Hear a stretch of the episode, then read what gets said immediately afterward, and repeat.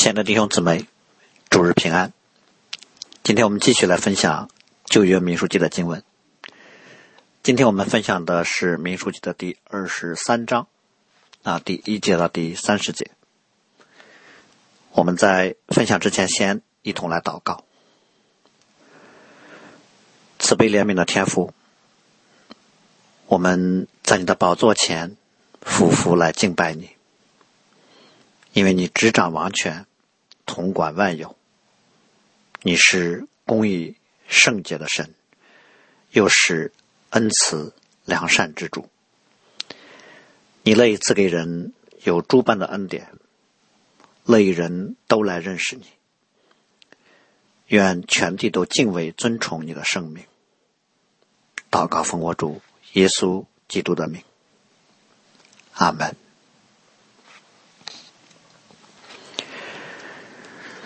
好，我们啊，今天分享《民数记》的第二十三章的内容。啊，其实二十三章呢是啊整个二十二章到二十五章这一大段当中的啊一章的内容。这是第二代以色列人战胜了亚摩利王西宏啊和巴山王鄂之后，他们来到摩亚平原啊耶利哥城对面安营的时候啊所发生的事情。啊，这几章的事情主要是跟。一个人有关，就是跟巴兰有关。嗯，这是我们在新约的时候曾啊多次啊看到新约经文提到过的那个贪爱公价啊那个啊经常被使徒提到的啊旧约啊一个假先知的知名人士啊。之前小白牧师也已经分享过啊二十二章的内容了啊，就是。摩亚王巴勒呢，啊，派人去巴巴兰的家里面，啊，让他来咒诅以色列人，啊，巴勒在几次求问之后，上帝就允许他，啊，前去。那今天呢，我们所分享的经文的二十三章呢，就是巴兰到了巴利巴勒这里之后，啊，所发生的事情。啊，这章的主要内容呢，是巴兰在巴勒面前。啊，两次为以色列人祝福的事件。啊，只是呢，我们啊，首先要说明一点的就是，祝福以色列人呢，其实是啊，巴兰在巴勒面前啊献祭啊求问神的这个事件的结果。啊，这既不是巴勒请巴兰来的目的，这也不是巴兰的本意。我们其实都知道，巴兰啊和巴勒两个人在。以色列营外，在以色列不知情的情况下，在不同的地方多次筑坛献祭啊，他们的目的其实就是为了咒诅以色列人。但是呢，神有格外的能力，让巴兰呢必须祝福，不能咒诅。所以呢，这个结果呢，是巴勒和巴兰两个人都很不满意的啊，但是他们却不得不接受。特别是对巴兰来说。呃，他明明知道上帝的心意是啊，不喜悦他到巴黎这里来，啊，他为了钱呢，啊，却一再的去啊再次求问，啊，所以神呢就允许他来了。但我们要说，上帝虽然允许巴兰到巴勒这里来，啊，但却不是要成就啊巴兰内在里面那个贪婪的心思，反而呢是要借着啊巴兰的贪婪啊。巴勒的啊不认识神，来成就上帝自己的工作，所以神允许巴兰到巴勒这里，啊允许他们献祭啊允许他们筑坛献祭啊，却并不允许他们咒诅以色列人，反而呢是要借着他们两个人，在迦南众啊外邦各族面前，要宣告神在以色列人身上的工作，嗯，以此我们就可以看到，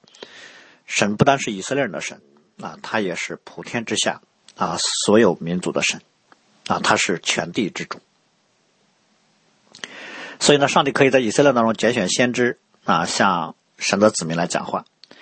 啊，神也可以在外邦人当中使用术士啊，向外邦人来讲话。所以，关于以色列人进入迦南这件事情，啊，以色列人不但知道啊，其实事先上帝也借着巴兰的口告诉了迦南各族。所以我们。啊，把二十三章这一章的主题呢，就可以啊称为是神的全能和恩典，啊，对以色列人和对外邦人啊都是一样。我们会从三个方面来分享这啊这一章的内容，啊，第一个就是巴兰的宣告，第二个就是巴勒的失望，啊，第三个就是这两次神借着巴兰所宣告神谕的内容啊具体是什么？我们先来看啊巴兰的两次祝福的宣告。我们从经文可以看到啊，啊，巴兰到巴到了巴勒这里，他马上就开始让巴勒给他筑七座坛。呃，可能七座坛是当时最高等级的那个祭坛的规格，还让巴勒给他预备每一座坛上要献一头公牛、一只公羊。啊，据说所献的祭牲呢也是最高级别的，而且呢要献为燔祭。就是祭牲要全部烧在祭坛上，一点都不可以留下来。这表达了献祭者那个内在心愿啊，是一个非常强烈的啊最大的心愿。但是我们却要知道，巴勒请巴兰过来，其实是让他咒诅以色列人的。但巴兰在让巴勒做这些啊预备献祭的事情的时候，却没有跟巴勒说：“我来是要祝福以色列人的。”因为巴巴兰来了之后，他什么都没说，啊，上来就让巴勒就开始筑坛，开始做这各种预备。所以很自然的，在巴勒看来，这就是为周族以色列人做的准备。甚至呢，在巴勒看来，哇，巴兰布置的这么的隆重啊，从祭坛、祭牲、献祭的方式，都显出了巴兰这是要尽心竭力要咒诅以色列人，而且显出了巴兰是一个啊，的确是一个很专业的术士。所以我们要知道，巴勒可能这个时候他内在的感受是啊，挺高兴的啊，也挺满意的。啊，虽然去了几次来请他，他才来啊。虽然给的钱有点多，当然可能对巴巴勒来说，他觉得这钱花的很值。可是同时，我们啊通过之前分享的内容就知道，在巴兰来见巴勒之前，上帝已经清楚的跟巴兰说过了啊，你不可以跟他们一块去，你也不可以咒诅难民，因为难民是蒙福的。所以对巴兰来说，他很清楚上帝的旨意是什么，但他还是来了。来了之后呢，还在巴勒面前摆出了一个全力以赴啊，要咒诅以色列的样子。所以我们就从这个对比就可以看出巴兰内心当中的诡诈啊。第一呢，这个诡诈是冲着巴勒去的。呃，从巴兰无论如何都要来就知道啊，他内在的贪心其实是啊驱动他要来的主要的动力。咒诅呢，他确实可能。啊，没有把握，他是想救咒诅，啊，他没有把握，但是他为什么要来呢？呃，很有可能是他来了之后呢，他要啊见机而行事，万一比如说说几句模棱两可的话，啊，就能把巴勒给糊弄过去了呢？哎，说不定也能得着巴勒所承诺的那些钱啊，啊，最起码巴勒请了两次了，不来他觉得不给面子，怕得罪了巴勒。第二呢，这诡诈是也是向着神的。其实我们要知道，巴兰如此郑重的让巴勒给他筑坛啊，预备祭牲，他要献祭做法。其实他不是完全在应付巴勒，巴兰内心呢，也其实带着一种再次试探耶和华的想法。就像他在家的时候一样，他在家的时候第一次求问，上帝就告诉他了啊，你不能去。然后他又去求问第二次。他去求问第二次的时候呢，神就说：“那你要是非要去，那你就去。”其实他求问第二次就是表表达，我还是想去。出了门哎，驴拦他不让他去，他还是要决定要来。所以我们就会看到，巴兰其实对于金钱的贪心啊，已经到了志在必得的程度了。当然，我们从属灵上说，这就是典型的要钱不要命啊！啊，谁都知道这一点，其实他自己也知道。嗯，他来见。巴勒本身就已经表明了啊，他并不想遵从耶和华的命令。所以在这种心态之下，我想巴兰在巴勒面前所做的这个法术呢，就不是在啊故意的做作假了啊，他有点想要弄假成真。也就是说，表面上他是在欺哄巴勒，因为他知道上帝不允许他咒诅以色列人，他还是在巴勒面前来做这些事儿。实际上呢，他是要试探耶和华。在巴兰想来说，我摆这么大的阵仗，如此的隆重，啊，献上最贵重的祭牲，或许耶和华就会被改变了呢？啊，一次不行就两次呗，多次求问，说不定哪一次耶和华就看在他如此锲而不舍的份上，就允许他去咒诅以色列人了呢？啊，不管什么原因，他就觉得啊，多试几次，规格高点可能就能改变神。是我们会看到，巴兰是一心要达到自己的目的，他始终在寻找一个可以咒诅以色列的可能性。甚至我们可啊可能会推测说，对于巴兰看来，人跟神明之间的关系无非就是献祭和香火。那耶和华一样的，之所以他被称为以色列的神，只不过就是以色列给他献祭。所以在巴兰看来说，以色列能给的我也能给啊，而且我给的比以色列可能更好啊，更多，我看起来更虔诚啊，更谦卑。或许耶和华就因此看重我，而放弃了以色列人呢？那甚至可能在巴兰的想法当中，他觉得上次已经多次拦住他，不让他发财了，但但他还是如此的谦卑啊，如此的尊重到神到耶和华面前。他觉得他对他对耶和华啊已经够不错的了。所以我们要知道一点啊，对于巴兰来说，他作为一个术士，嗯，啊，献祭求问神是他的工作啊，不是出于他的敬虔。所以呢，他无论在家还是在巴勒面前，啊，多次到耶和华面前来求问，他不是要真的知道耶和华的旨意。他的明知道耶和华旨意的情况下，一而再、再而三的求问，其实他是对于神明的一种催促，就是在啊，我们要说明啊，在巴勒的眼中呢，耶和华就是诸多神明当中的一位啊。对他一而再的求问，其实是一种催促啊，可以理解为说，我再问你一次啊，允许不允许我咒诅以色列人？你看，该献的祭我也献了，该啊表达的谦卑我也表达了，那你怎么着？你要的我都给了啊，那我要咒诅以色列人，你怎么着也得允许一下吧。所以我们会看到，巴兰他不敢表面上就翻脸啊，为什么呢？因为他真的是知道灵界的力量，他作为一个通灵的人士啊，他不敢直接得罪上帝，他不敢得得罪他所知道的这些神明，他也怕给自己带来祸患。那另一方面呢，我想这可能也是他专业水平的一种体现，对于。巴兰来说呢，这其实是一种工作，啊，不管他心里的感受怎么样，他表面上对上帝啊、对神明一定得显出恭敬来，因为可能对于在巴兰内心的深处来说，神明呢，啊，只不过是一种谋利的工具啊，谋生的资源，所以呢，神明是需要某种方式啊来利用和驯服的，啊，这就需要耐心。嗯，所以呢，对于巴兰作为一个术士来说，他在耶和华面前的求问呢，其实他是对于神明的一种掌控和利用的心态来求问的。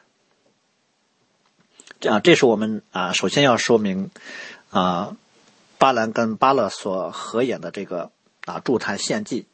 嗯，这个这个仪式过程当中啊，他内在的心态。啊，然后呢，巴兰就独自一个人。去求问上帝，啊，当然这是我们这这是术士常用的方式啊，在比较关键和重要的环节上，只能他一个人去，别人都不能去啊，来看可能都不能看。呃，具体巴兰用了什么样的方式呢？圣经里没有说啊，可能比如说啊，旧约圣经提到过的，用刀刺自己的身体啊，或者说念一些法术咒语啊，或者是什么样方式。总之，巴兰一定是有某种方法啊，他要去。和他想要通话的神明取得联系，但这里有一个问题，我们可能要留意到，神却真的竟然给了巴兰有回应。那我该我们我们该怎么理解这一点呢？就巴兰其实啊，他让巴勒做的这个祭坛献祭这个方式本身呢，它是一个异教的啊方式啊，它本身是一个是一个术士的做法，但是呢，上帝竟然真的在他做法的过程当中向他显现了。这就是啊，经文当中所提到的这个词语，我们要留意。神迎见巴兰，其实这个短语呢，就告诉我们，巴兰能够听见上帝对他讲话，其实是神主动施恩给他的作为，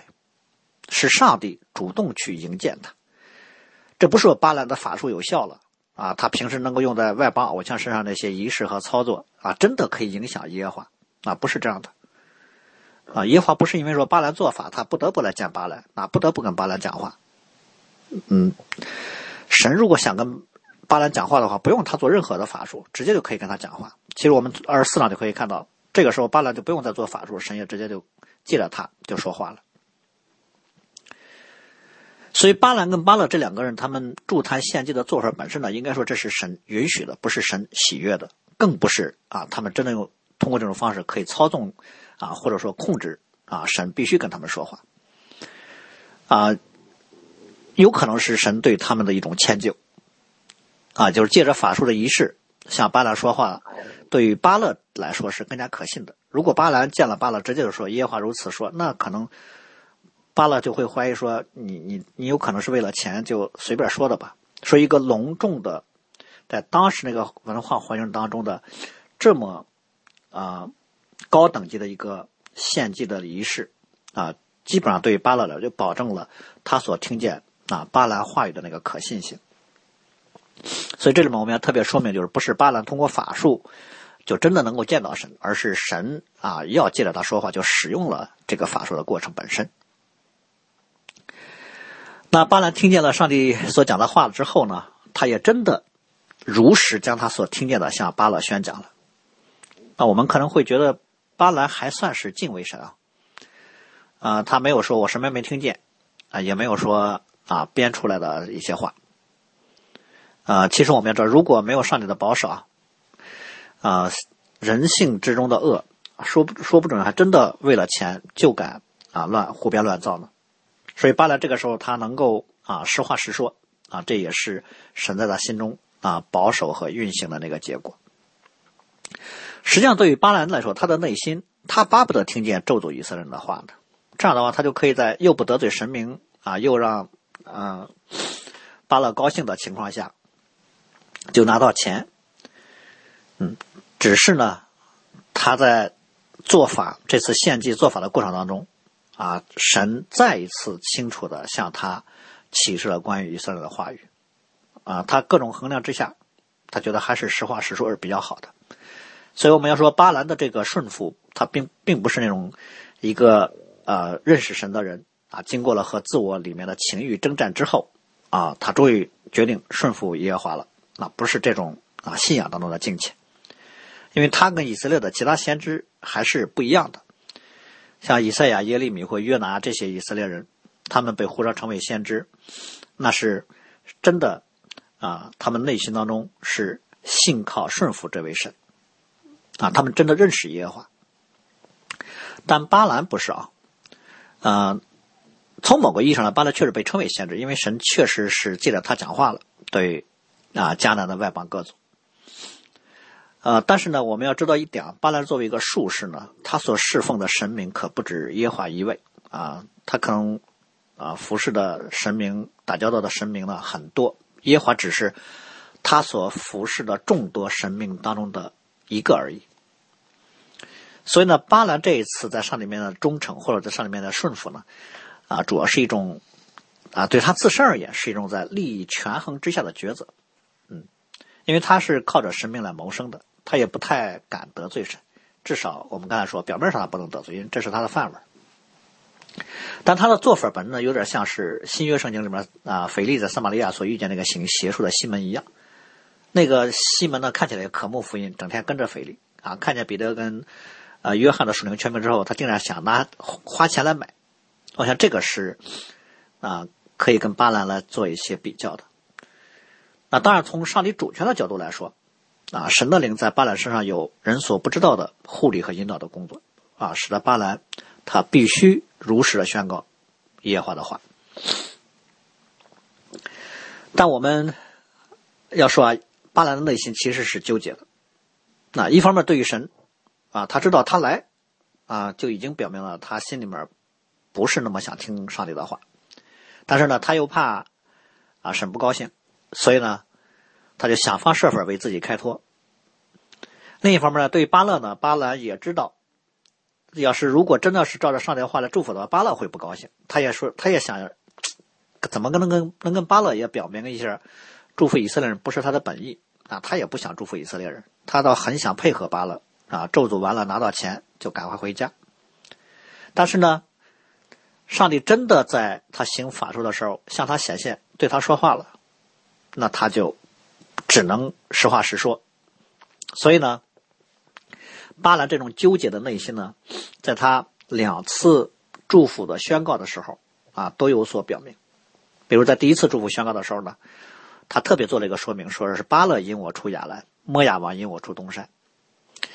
这话从表面上看呢，确实没错，确确实是巴勒去请他的，但是呢，他是可以拒绝不来的呀。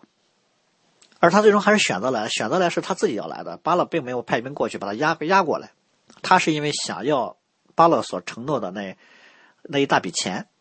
他自己决定来的。所以当巴兰这么说的时候，我想他是在表达，他是在向上帝来表达说，来这不是我的意愿啊，不管我说什么都不是出于我的。他想表明一个所谓的中立的立场，嗯，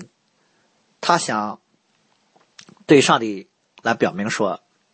巴勒请我来咒诅以色列人的啊，啊，虽然他照实宣告了祝福的话，但是他来，他来，他参加这个仪式或者他进行这个仪式本身，啊，他还是啊心里有点担心的。当然，我们要说，在属灵征战当中，其实并没有一个所谓的中立立场，啊，或许巴兰觉得说我跟以色列人不像巴勒一样有个人恩怨，啊，以巴勒是怕以色列人去攻击他，所以他就恨以色列人，但实际上巴兰是因为贪心也恨以色列人。啊，他跟巴兰，他跟巴勒一样，巴勒因为恐惧要咒诅以色列人，巴兰因为贪心要咒也要咒诅以色列人。所以巴勒的这个这个做法或者这个说法本身，有点像比拉多在盆里洗手说杀这个人跟我无关，啊，有点一样。或者说，我们举一个例子，有点像杀手，谁给钱他就照谁所指定的去杀人。那个杀手觉得被杀的那个人，我跟你没有个人恩怨呀。啊甚至我杀你的时候，我心里还挺难过的，啊，只是呢，我是为了钱做事的，你的死跟我无关，要追究就追那个啊雇我来杀你的人吧，这是典型的、典型的赤裸裸的自欺欺人，啊，虽然是别人指示你的，花钱让你来的，啊，你就真的为了钱去做这些事儿，那你就是凶手。紧接着，巴兰又做了一个声明，说上帝没有咒诅的，我不能咒诅。耶和华没有怒骂的，我也能怒骂呢。这话听起来，他还是挺顺服的。神不让咒诅，他就不敢咒诅；神让他说什么，他就说什么。现象上，表面上看起来确实是这样啊。不管出于什么考虑，他的意志确实臣服在上帝的旨意之下了。啊，他没有公然的违抗。但是巴兰这么说，主要是我我觉得主要是给巴勒有一个预防，因为他知道巴勒是要咒诅以色列人，但他接下来要说的话啊，确实要祝福以色列人。他其实是为了告诉巴勒说：“那我是身不由己的，那我听见什么就说什么。”所以到第二次祝福的时候，他又一次说：“我是奉命祝福的，神也曾赐福，这事我不能翻转。”所以巴兰其实一直在向巴勒强调一点，就是我说的都是从耶和华那听的，跟我个人无关啊！你要是有什么不满，你就对着上帝、对着耶和华去表达不满。我是想帮你的，但是，那我帮到你才能有钱拿嘛。但是呢，我又不敢得罪上帝。那不敢得罪耶和华，但实际上呢，我们要又又要看到巴兰跟巴勒他们两个人这种三次献祭的配合和执行，其实已经已经表达了巴兰其实还是想咒诅以色列人的。那说到这，我们就要提一下关于巴兰的结局。呃，神曾经跟亚伯拉罕说：“为你祝福的，我必啊赐福他；咒诅你的，我必咒诅他。”其实这话应验在巴兰身上了。虽然他在巴勒面前四次宣告了对以色列人的祝福，没有咒诅以色列人，但是他的内心是非常想要那笔钱。所以呢，最终，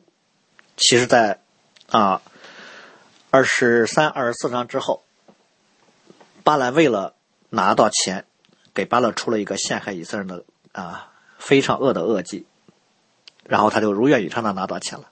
但因此，啊，他也丧葬送了自己的性性命。好，关于巴兰，我们来看最后一点。其实，神对巴兰的使用呢，从某个角度来说，那也是对于巴兰的恩待。啊，从三个方面可以体现出来。第一，就是他拦阻巴兰不要咒诅以色列人，免得他被咒诅。啊，当然最终，啊，神还是啊允许他照着他自己的。啊，私欲去行事了。第二个就是多次忍耐他献祭的行为，其实不单单是多次忍耐献祭的行为，从他在家里面第二次去求问就已经显出上帝对他的忍耐和宽容了。啊，第三就是，纵然他在行法术，上帝还是对他讲话了。那我想，上帝对给巴兰的恩典啊，真的啊，已经足够了啊，足够多。但是在巴兰眼中呢，他对于耶和华上帝的看见。或者说认识，他觉得这跟迦南各族的神明是没有什么两样的，而神明的都是可以交易的、可以操控的、可以用某种方式改变的。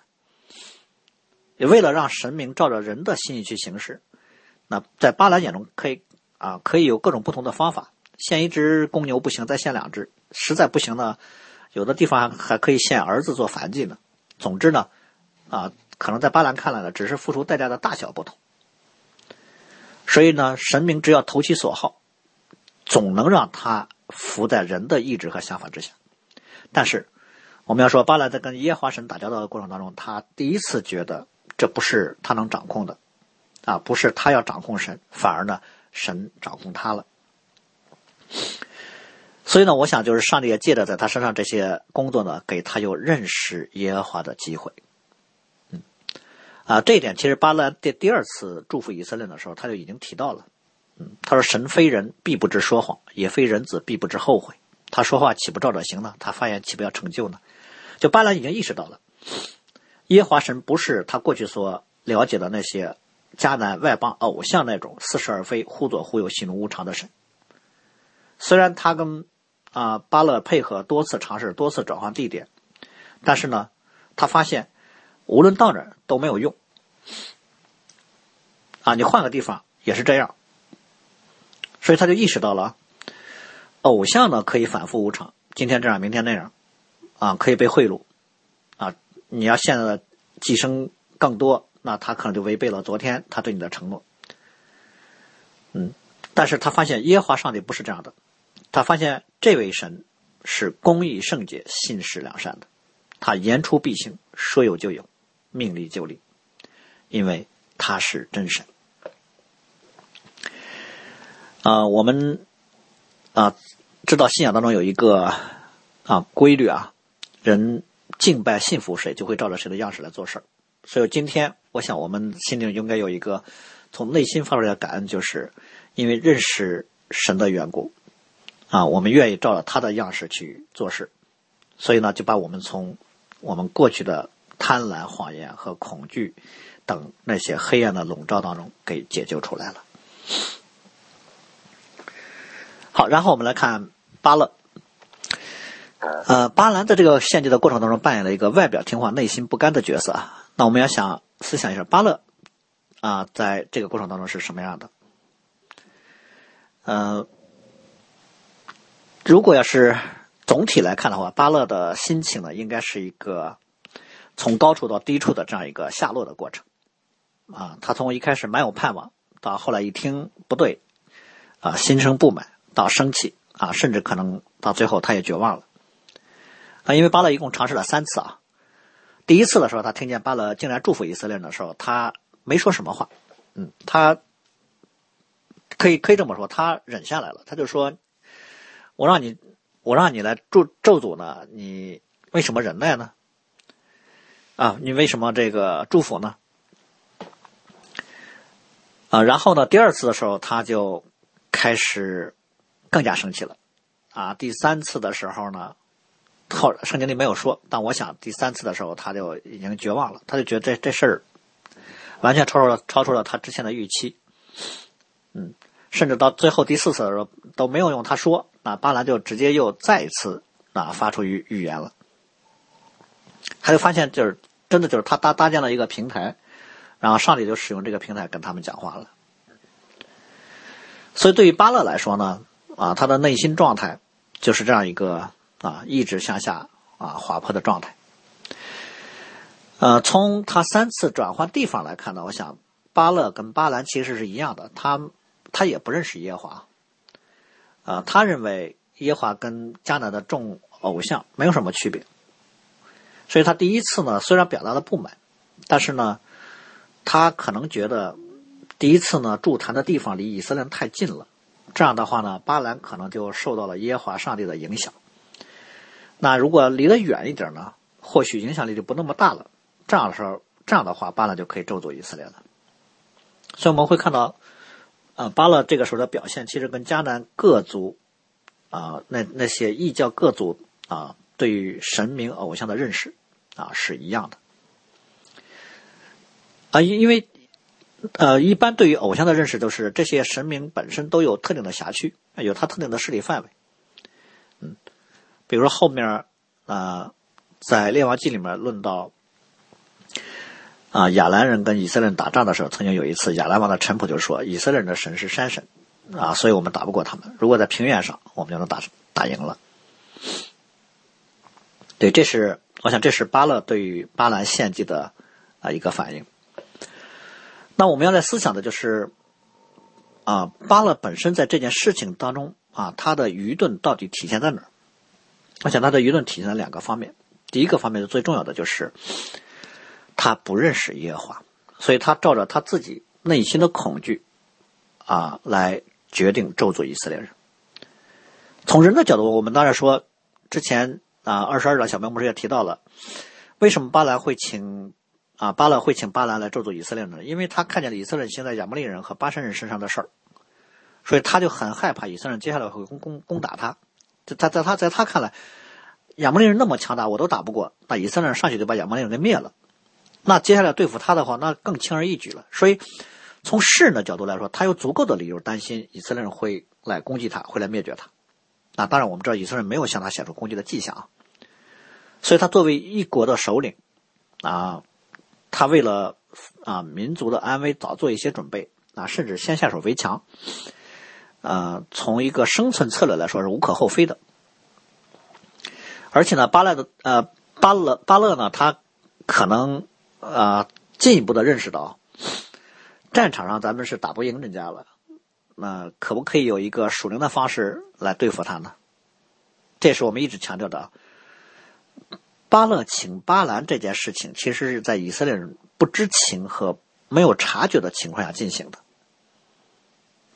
这个其实已经预示了属灵征战在很多的时候是在我们看不见的领域里进行的。只不过在我们这个故事里面，就是以色列人看不见，但是这个事也是在现实当中啊直接发生的。说我们今天面对的属灵征战有看见看得见的层面，其实在看不见的层面上可能也更加激烈呢。所以，对于巴勒来说，他的恐惧，他的恐惧，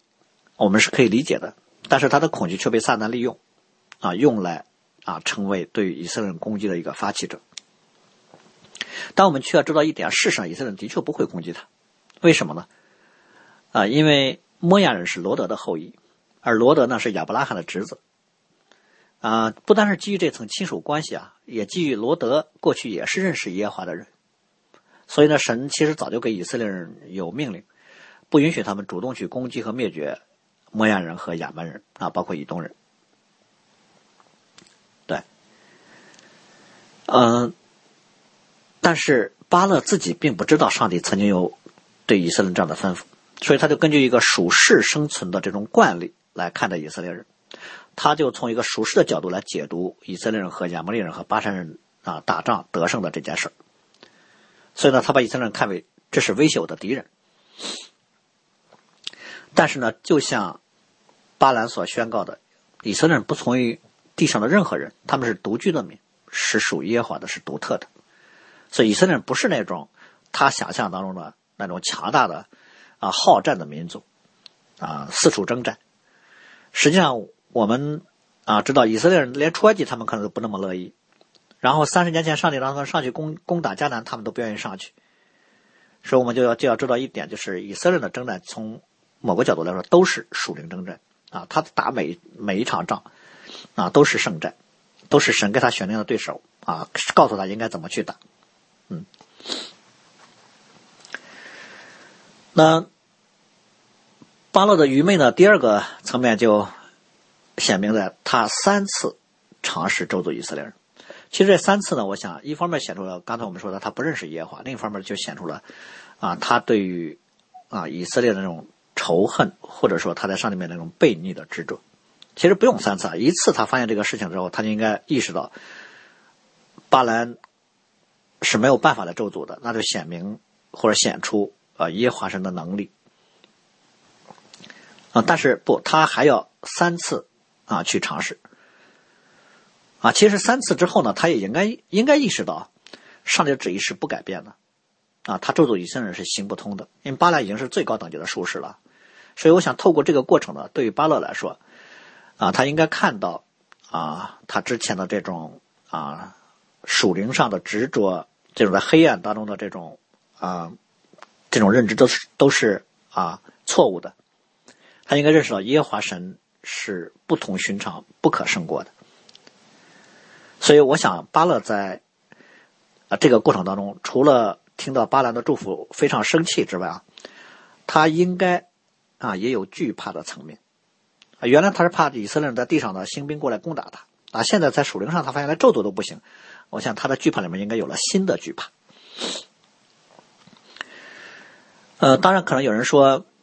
那巴兰巴勒就是没有这种属灵的啊认识，这个要求是不是对他啊来说啊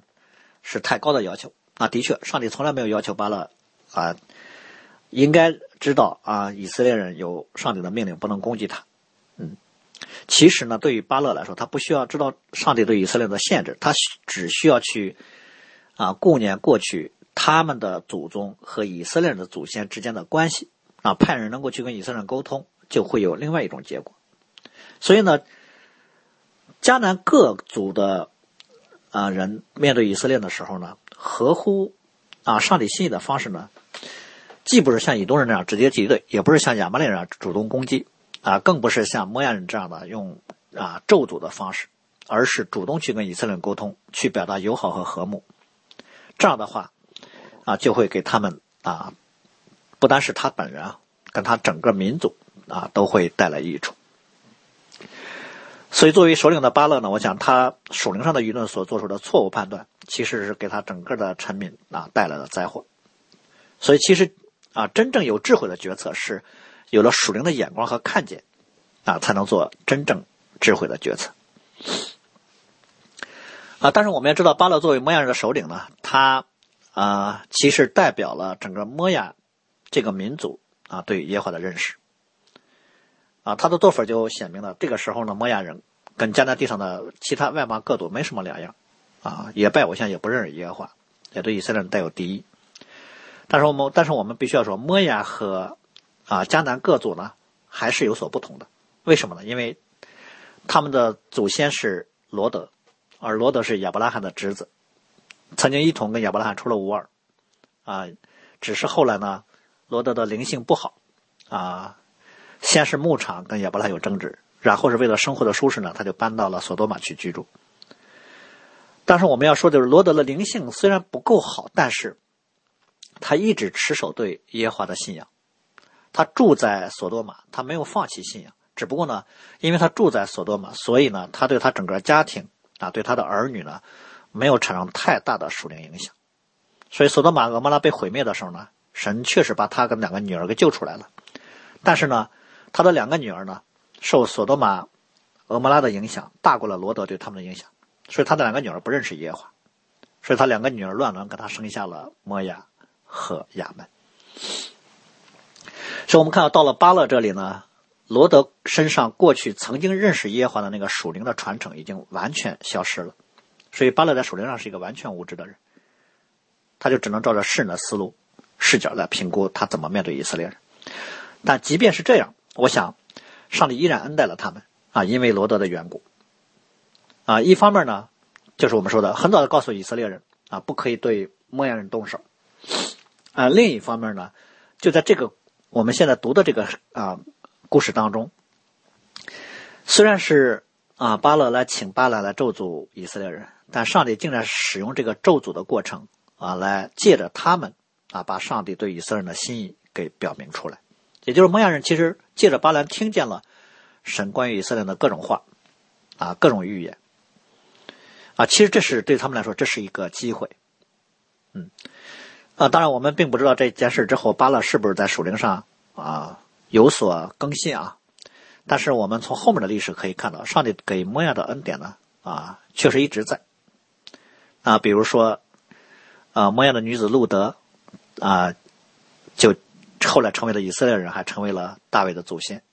啊，也成为了主耶稣肉身的祖先。所以，我们我们看见一件事，就是从罗德到巴勒，确实经过了几百年，在这几百年当中呢，啊，到了巴勒这儿，他已经完全丢失了他祖先的信仰，他完全是一个异教信仰的群体了。但是神因为罗德的缘故，还是在历史当中施恩给摩亚人。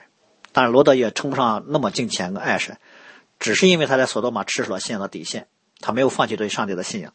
就这一点点敬虔，神不但救了他，还施恩给他的后裔。好，我们最后来看对以色列的两次的祝福。呃，对以色列的祝福呢，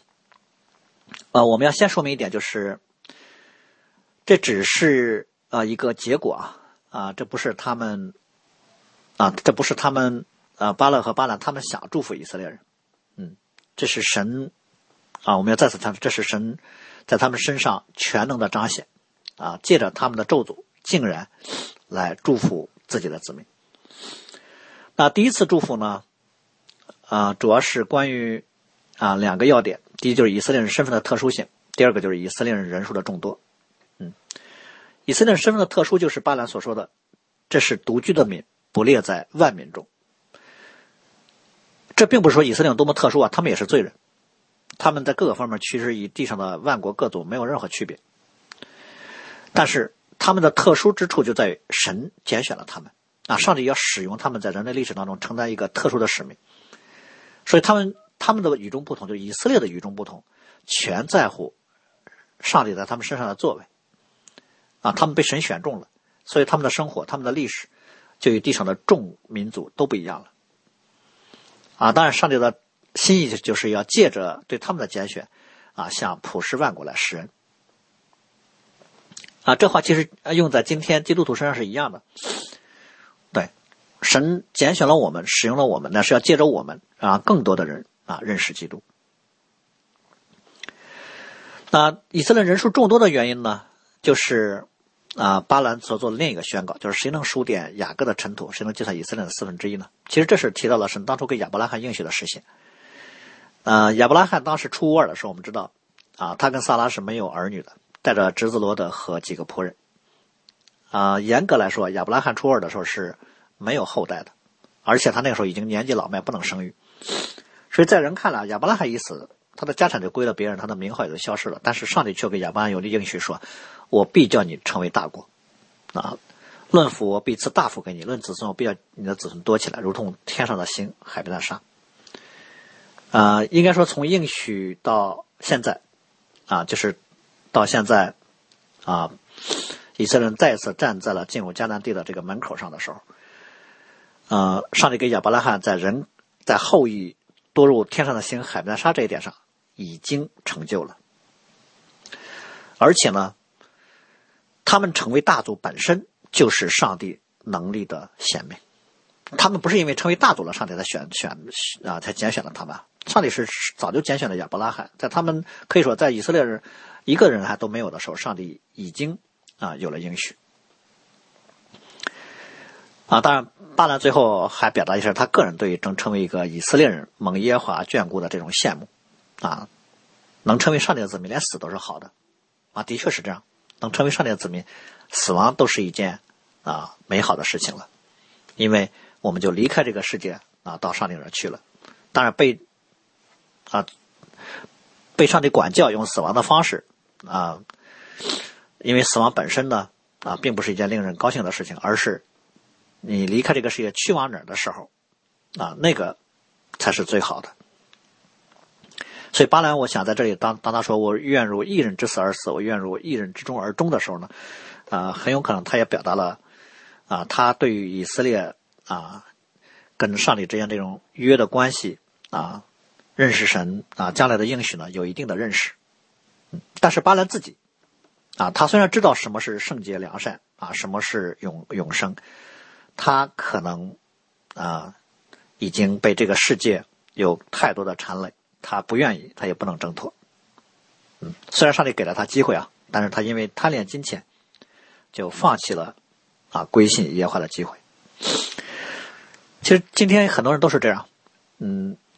他不能，他也知道福音啊，他也不能说啊福音是不好的啊，但是呢，如果说他舍弃地上的一些东西来跟随耶稣的话，那那个是他不能做的。就像那个新约的那个少年官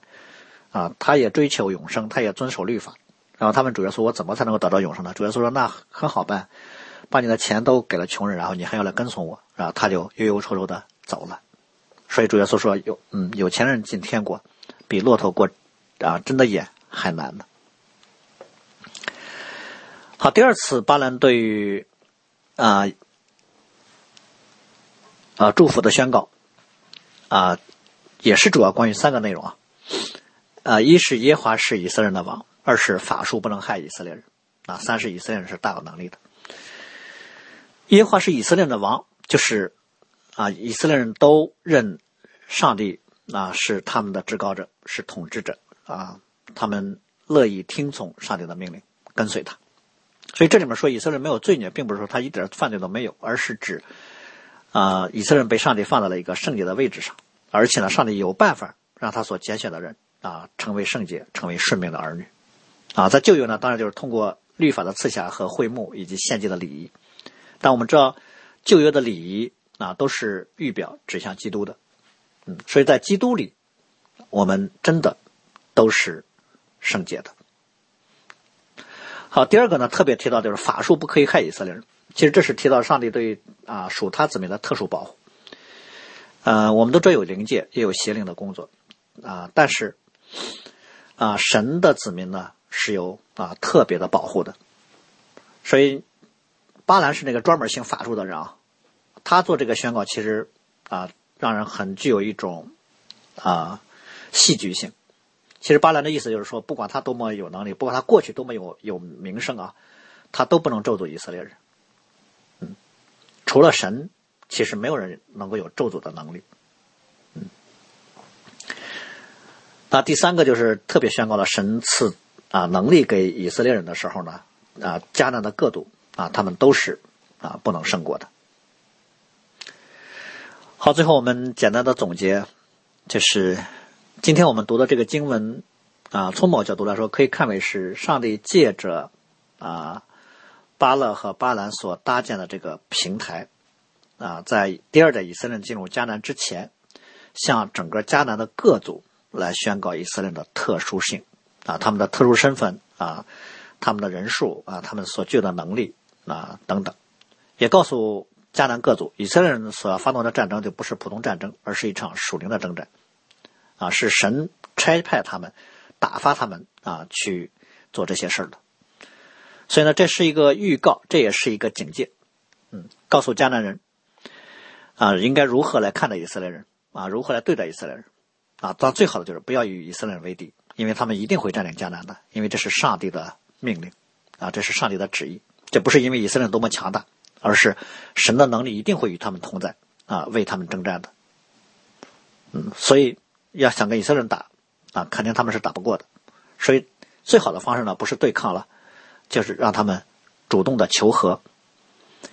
所以这一章我们其实一方面看见的是神对于以色列人的恩典，在他们未知之处来保护他们；另一方面，其实也是。是给外邦人的恩典，嗯，来告诉迦南的啊各族啊以色列人跟上帝的关系，也同时也给他们有机会啊，让他们或许也能够认识神的啊。所以最后，我以摩西在摩亚平原上对第二代即将进入迦南的以色列人所说的一段话，那作为我们今天正道的结束啊。在申命记的第十章十二节到十七节这样说。以色列啊，现在耶和华你神向你所要的是什么呢？只要你敬畏耶和华你的神，遵行他的道，爱他，尽心尽性侍奉他，遵守他的诫命律例，就是我今日所吩咐你的，我要叫你得福。看呐，天和天上的天，地和地上所有的，都属耶和华你的神。耶和华但喜悦你的列祖爱他们，从万民中拣选他们的后裔，就是你们，像今日一样。所以你们要将心里的污秽除掉。不可再应着景象，因为耶和华你们的神，他是万神之神，万主之主，至大的神，大有能力，大而可畏，不以貌取人，也不受贿赂。我们一起来祷告。荣耀全能的天父，我们要再次到你的宝座前来感谢你、赞美你，因为你是我们的神。你在至高之处坐着为王，直到永远。唯有你是真实的，是圣洁公义的。你的全能统管万有，统管人心，更是在我们所不知晓的地方，你有征战的得胜。我们若是认识你在你手中。我们就能平静安稳。我们也知道，没有法术可以能够害我们，因为我们都是属你的。愿一切颂赞、荣耀都归给你。祷告奉我主耶稣基督的名，阿门。